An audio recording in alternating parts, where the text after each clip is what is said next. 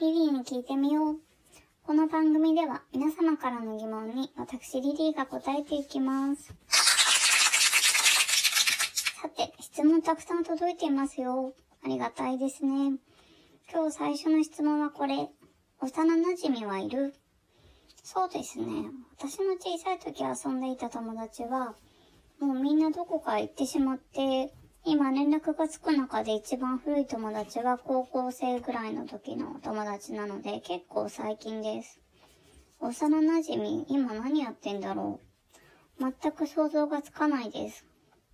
本当にね、毎日のように遊んでましたね。公園で遊んだりとか、あの、なんだ、近所の学校の近くで遊んだりとか、あと友達ん家行ったりとか、うちで遊んで、その後友達の家に帰り送ってあげたのに、その友達の家で遊んじゃったりとかしましたね。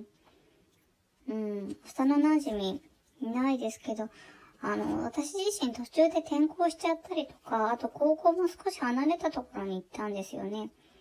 あとは成人式に出られなかった、まあ出られなかったっていうか出なかったんですよね。写真だけで済ませてしまったので、それで、まあ幼馴染がいないのかもしれないですね。もっとね、昔の友達を大事にしておけばよかったのかなとも思いました。まだ未成年だよっていう皆さんは、成人式っていうタイミング、このオンラインとかでも何でもいいんで、集まった方がいいですよ、多分。さて、まだまだ質問来ているんですけれども、やっぱりね、一回一つにしておきましょう。順にご紹介しますので、ぜひ質問お待ちしています。質問箱の URL 貼ってあります。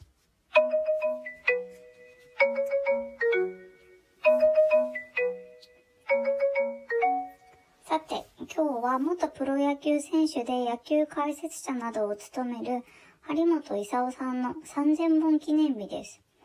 1990年には野球殿堂入りもね、あの、張本さんしてる、すごい方なんですよ。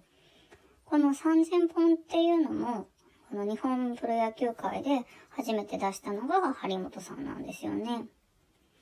他にも、500本塁打300盗塁や、16度のシーズン打率3割、9年連続打率3割っていうのもマークしてるんですよ。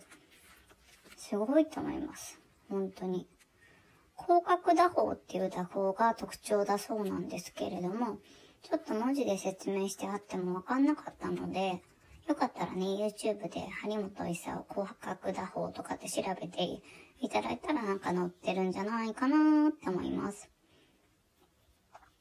張本さんは、あの、今の日ハムから巨人、そしてロッテっていう風に移った選手なんですよね。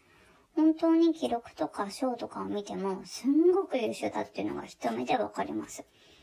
この張本さんが活躍した1959年から1981年は、ちょうどまさにこの王さんや長島さんと一緒の時代で応援時代ですよね。ほんとすごいですよね。そしてね、あの、ノムさんこと野村さんとも、まあ、この時代一緒だったっていうことで、ほんと黄金期みたいな感じだと思います。さてね、もうすぐね、プロ野球も始まりますが、今年はね、どんなシーズンになるのでしょうか？楽しみです。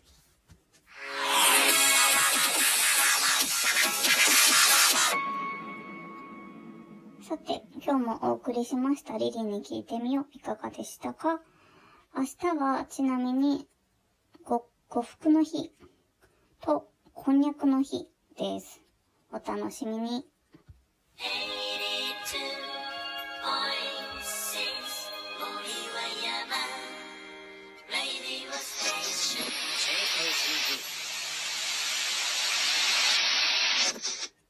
そろそろお別れの時間がやってきました。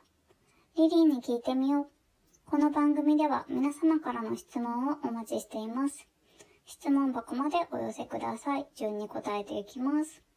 質問箱の URL は番組欄、Twitter にあります。Twitter は、アットマーク、リリー5209-7387、アットマーク、LILY、5209-7387までお待ちしています。次回もお楽しみに。See you!